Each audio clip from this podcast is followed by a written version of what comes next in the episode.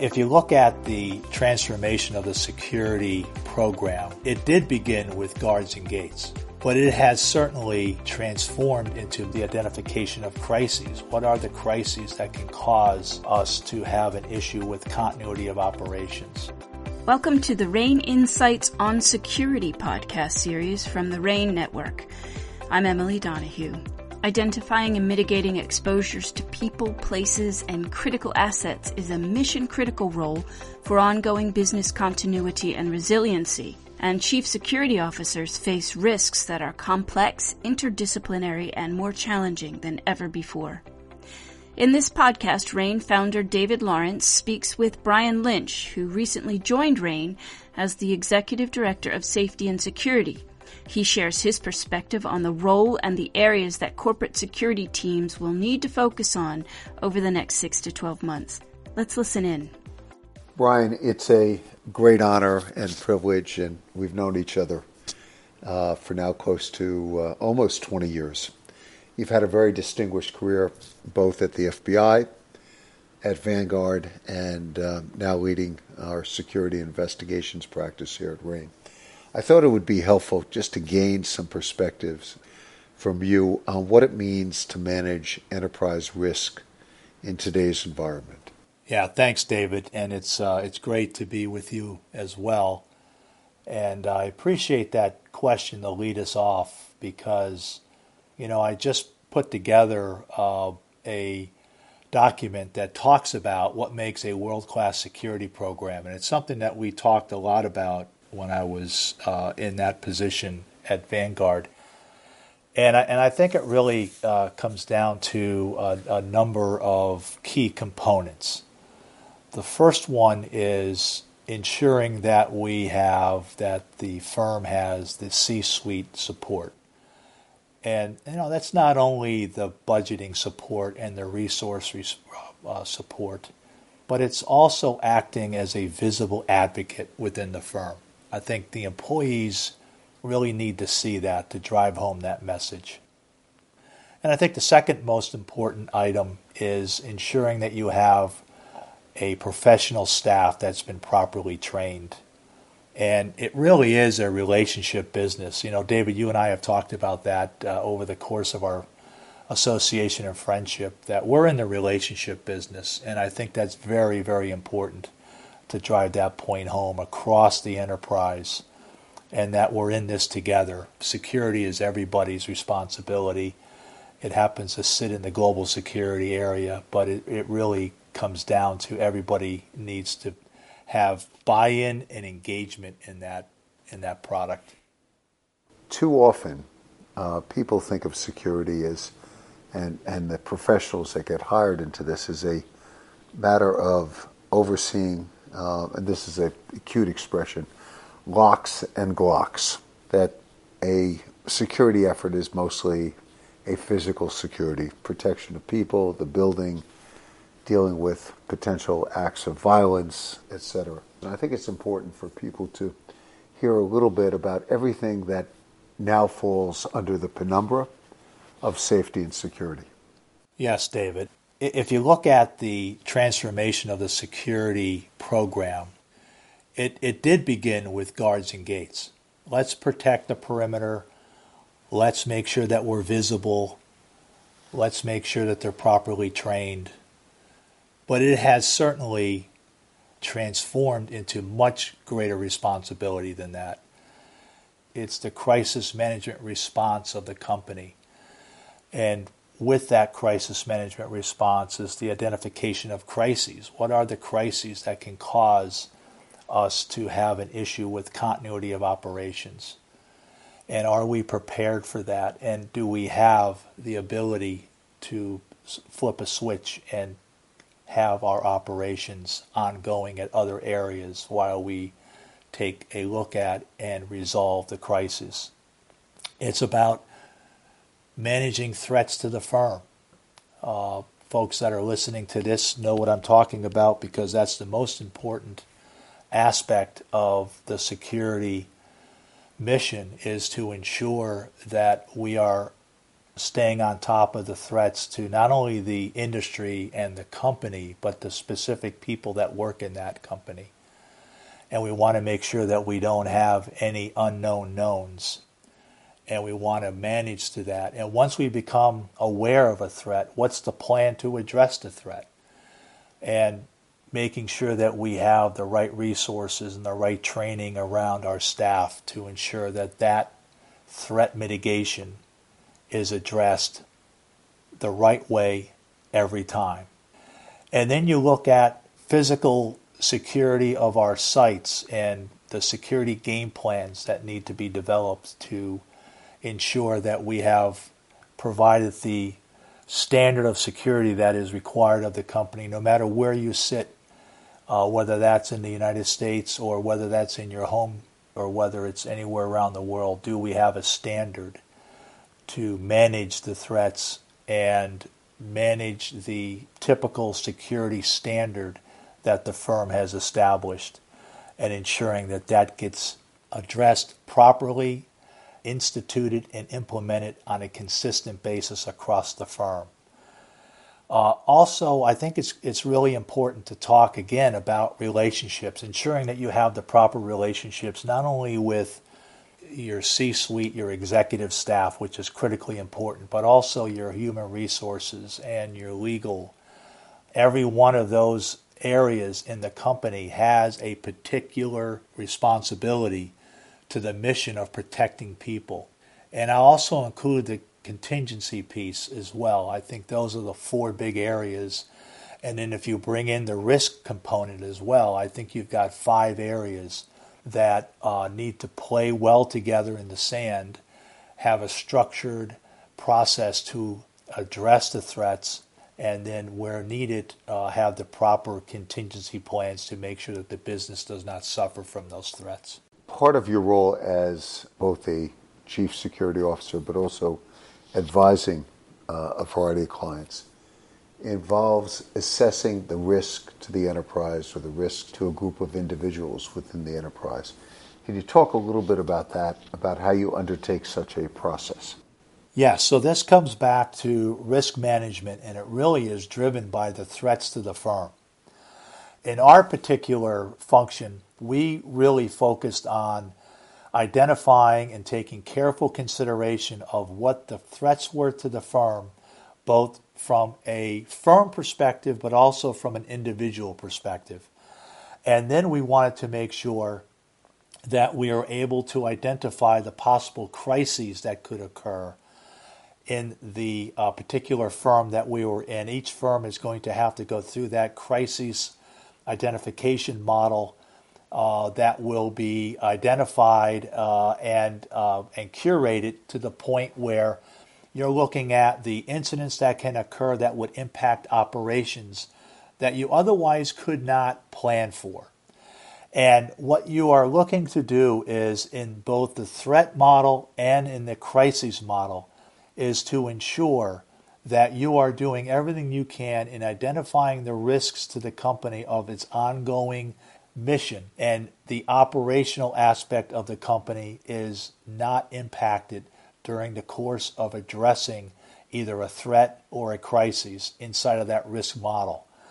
Part of the uh, process of identification of risks and uh, in particular the threats or the crises that we talked about is uh, there are a number of tools that are available to uh, corporations today. And you know, I'm proud to indicate that RANE has one of those tools. It's called the Global Composite Risk Index, and it is a critical component of a firm's overall enterprise risk management program. And how does that help firms? Firms are always trying to identify risks, and uh, and those risks are in, in a number of buckets. I talked about threat, I talked about crises, but there are many other risks to firms, and it really is driven by the particular industry that the firm is in, whether that's geopolitical, uh, whether that has anything to do with terrorism, anything to do with the ability to conduct business in a particular area of a nation. So what does the index do? RANE's index assists clients in identifying and assessing and then defining its global risk profile. And this is critical because, as uh, folks know, the Department of Justice came out with new guidelines. They were issued, of course, in June of twenty twenty. Guidelines to prosecutors in defining the adequacy and effectiveness of a company's compliance program. And RANE's index is certainly positioned to assist firms in the identification of their risks. What's particularly interesting about the career and the journey you've been on, both in working with the government in a wide range of very important assignments and obviously with your outreach to the private sector, but over your ten years at Vanguard, where you had to manage risk and safety and security on a global basis, is I know you've developed and evolved a holistic perspective on safety and security and what it means for an enterprise to be prepared and resilient. And maybe you can talk about the intersection of the different issues and topics about how to protect an enterprise and its people, particularly in an interconnected world. Yes, thanks, David. And let me start the answer to that question with my bureau experience, particularly in the terrorist financing operations section. We recognized that the F B I could not conduct its business by itself.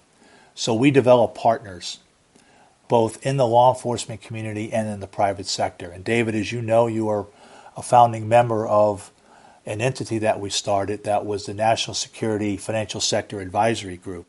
And that advisory group was comprised of the largest banks and brokerage houses in the U S, and it was primarily designed to identify and resolve any funds that could be tied back to a terrorist organization. And we recognize, I recognize that it's just not one agency. It's the holistic approach to solving problems. I go back to my time as a special agent working in a resident agency, which is a smaller office uh, contained in a division, and learning early on in my career that uh, with the limited number of resources that the F B I had uh, in those smaller offices, you had to develop relationships with your local and state law enforcement agencies. So I learned that early on in my career.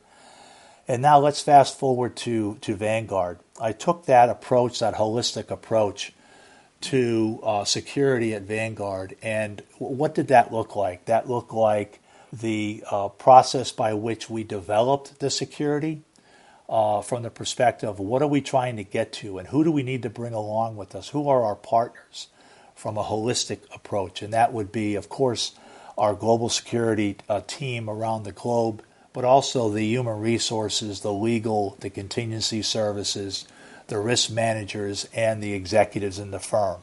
And that's the holistic approach of, of protecting not only people, but data, uh, physical location, sites, and that we did that on a global basis. And it's critically important that uh, that teamwork is focused on a set strategy. And that strategy uh, needs to be defined across the enterprise. And it needs to be not only defined across the enterprise, but it needs to be accepted by and uh, influenced by our senior executive management.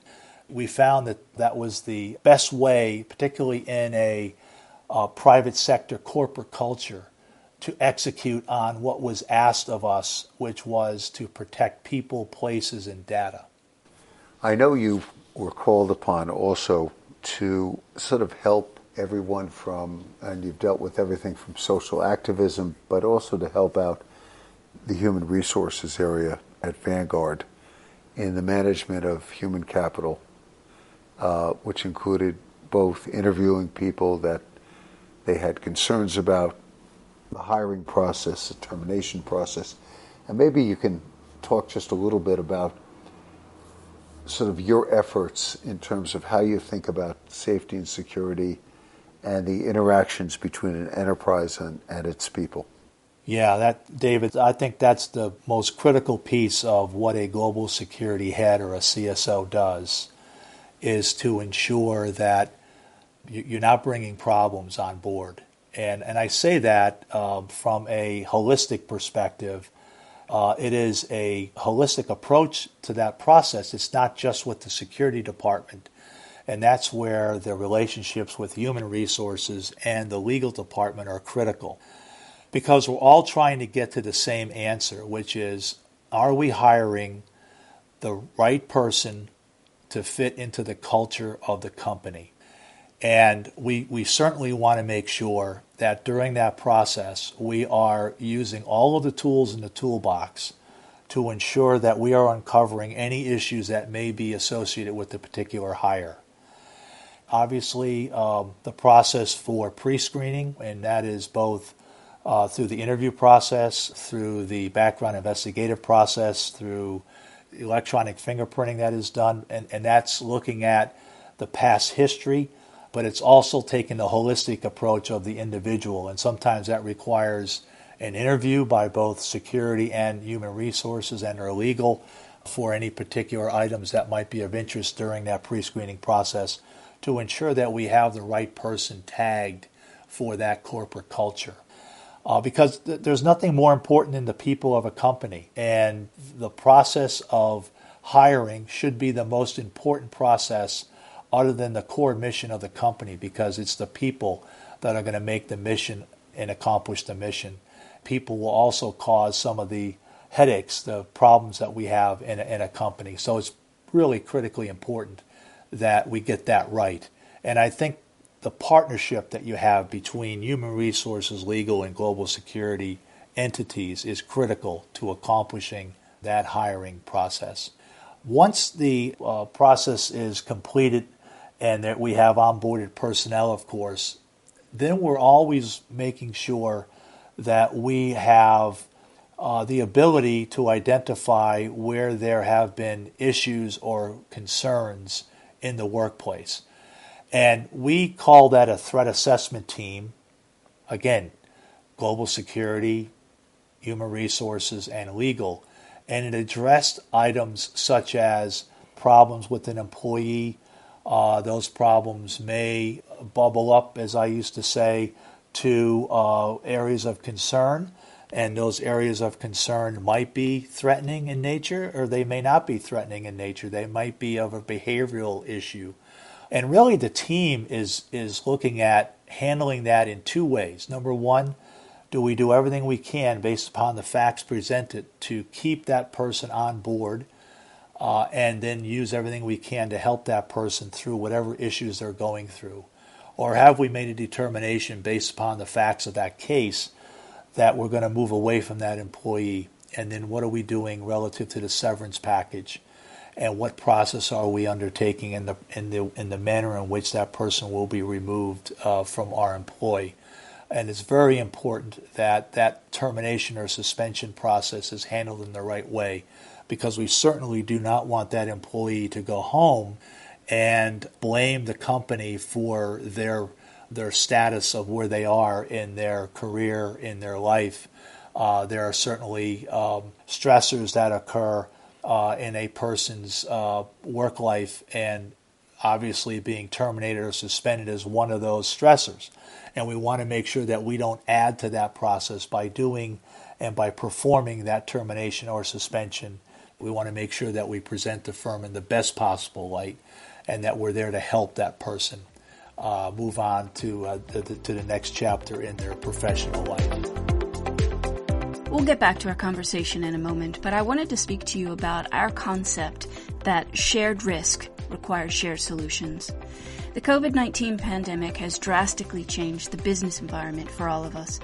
RANE's community-based solutions provide a scalable approach to address a range of risks and mitigate a range of threats. Insights from across our community feed our platform, which provides efficient access to structured intelligence, expertise, and tools. Read more about how we're helping to ensure business continuity and resiliency for our clients at rain network dot com slash join. That's rain network dot com slash join. Now let's get back to the interview. Maybe you could just spend a minute or two with us and talk about how, as a, I'll call it, as an American, someone coming out of the F B I, how you were able to get acclimated and sensitive and attuned to the different needs and sensibilities around safety and security. I was lucky in my bureau career to have the experience in the international arena. I was a uh, supervisor at F B I headquarters, and I was responsible for a number of our legal attachés overseas. And one thing I learned was that one had to be prepared to understand the cultural and legal and regulatory concerns of that country and the legal and the laws that related to criminal investigations and intelligence operations. So what did that mean to me going from the F B I into the private sector? I was uh, cognizant of the differences in the cultural and legality and regulatory concerns of each country, that you had to take that into account when you were developing your programs. So one of the ways that we did that uh, at Vanguard was to ensure that we had uh, conversations with each one of our sites and the leadership at the site. I had conversations with each one of the leaders at each one of our sites and indicated to them what our plan was, and I wanted their feedback on what that plan meant for their particular office. So we obtained buy-in from each one of the leaders of that particular office, and then I spent time learning the uh, legal and regulatory constraints on our programs for each country. And coupled with both the leadership discussion, meeting with the employees of that particular office, and doing our self-study on the laws and regulatory constraints of that office, we developed a program that was right for that office, but also meeting the requirements and the demands of what the program was to protect people, places, and data. And it's critically important, I think, to ensure that when you are going through that process of developing that international strategy, that each country is looked at separately, of course, uh, but you also spend time with the leadership and the employees of that office to develop the plan that's right for them. Brian, there's sort of a wide range of day-to-day topics that I know you felt it was important to that employees be aware of. And maybe we could go through that list and just to sort of start the conversation. Um, the importance of getting people to raise their hand, whether it's a suspicious person or package, and obviously depending upon where a company is located, everything from fire, but be prepared for natural disasters. Can you maybe just talk to people about how you try to just generally keep people aware of the day-to-day types of events that could occur, most often do not, but nonetheless we have to be prepared for? That would be considered the workplace safety program that every firm has. And, you know, you don't want to be the person who's always ringing the bell, right? Hey, everything could possibly go wrong. Everything might go wrong. So we had uh, a process for that that was uh, strategically designed to implement across the enterprise at certain touch points. And uh, prior to doing that, um, we wanted to make sure that we had buy-in from both senior leadership, but also it was important to have buy-in from human resources and legal. Uh, it was critically important to get buy-in and to get engagement with human resources, because anything to do with a firm's employees obviously entails dealing with human resources.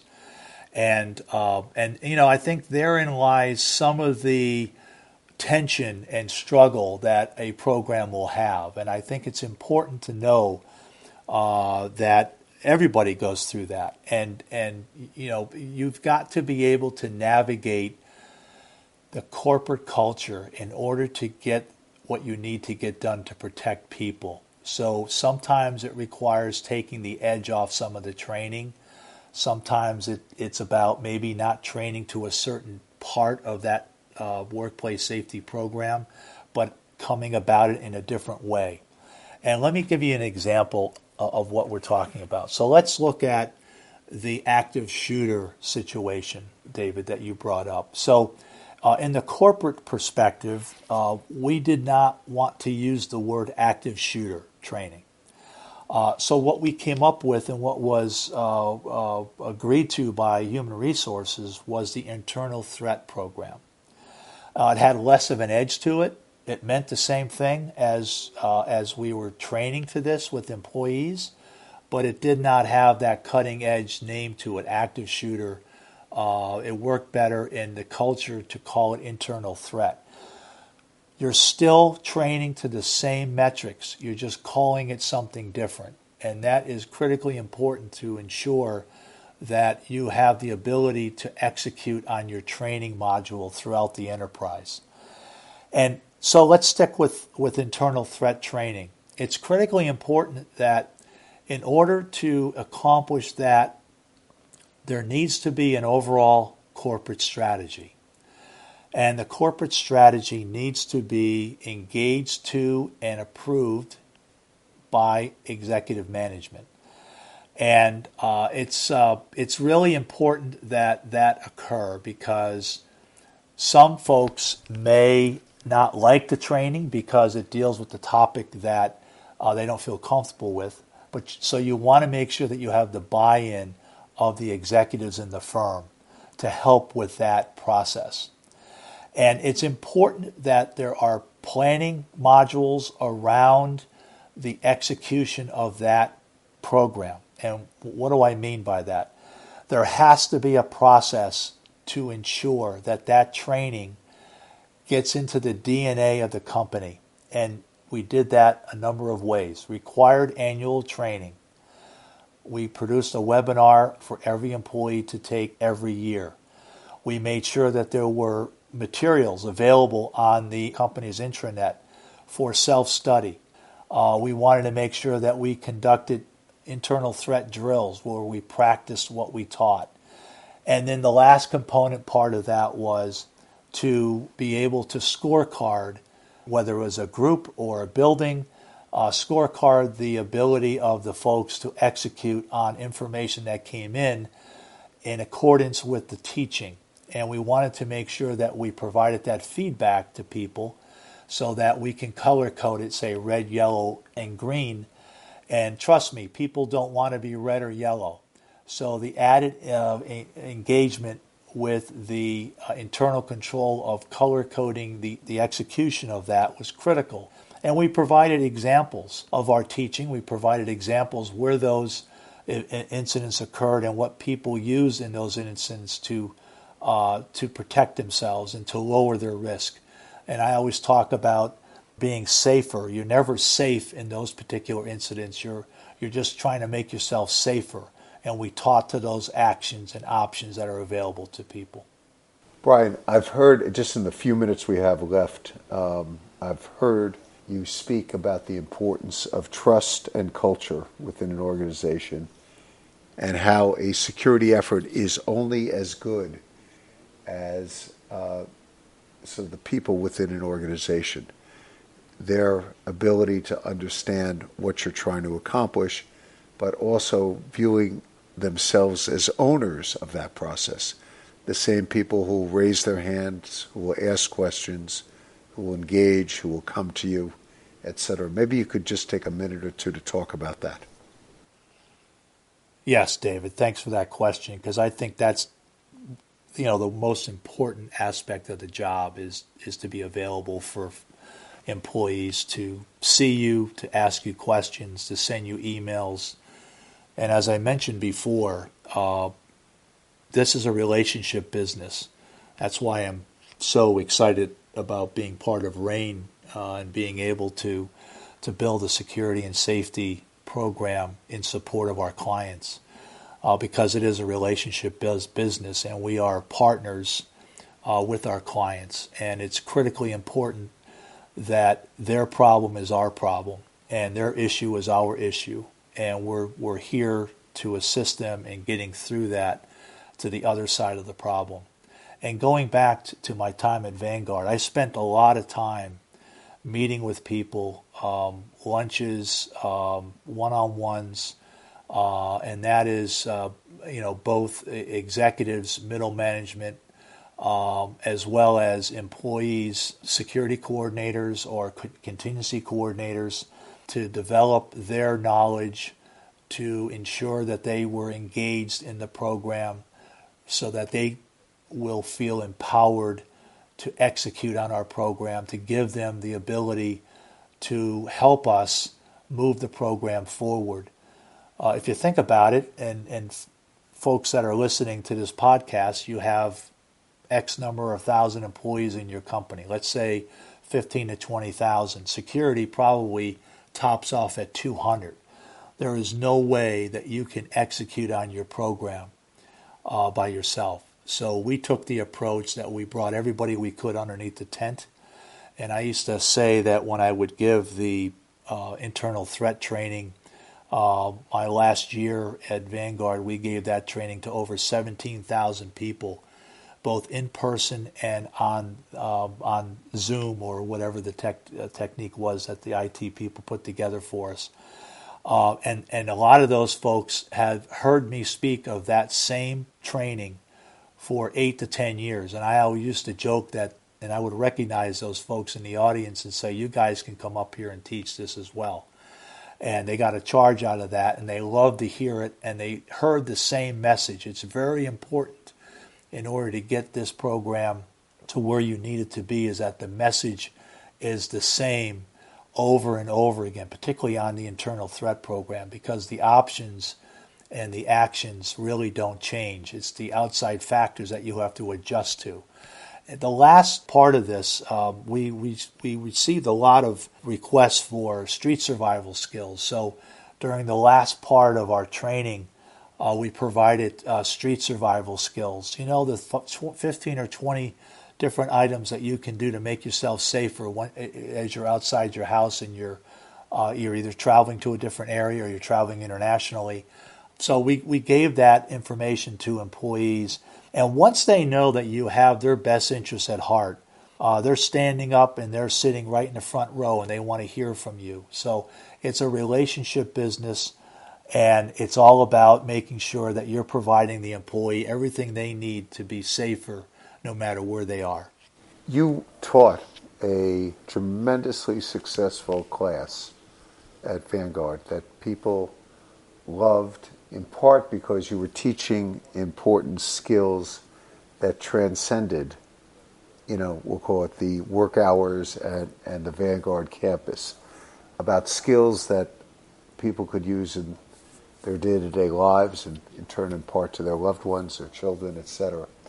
Uh, maybe you can talk about just what what you were teaching and why you taught it, and a little bit about the response, because I know it's part of the the offering that you've brought to RANE clients.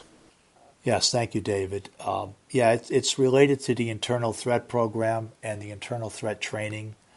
It's an important uh, aspect of, of the position, and it was one that I really enjoyed. The training was particular to an active shooter incident, but it, it was an active shooter incident at the workplace that we were teaching them what actions and options they had available to them to make themselves safer. I think we'll all agree that there's nothing safe in those situations, but we were trying to impart actions that would make a person safer.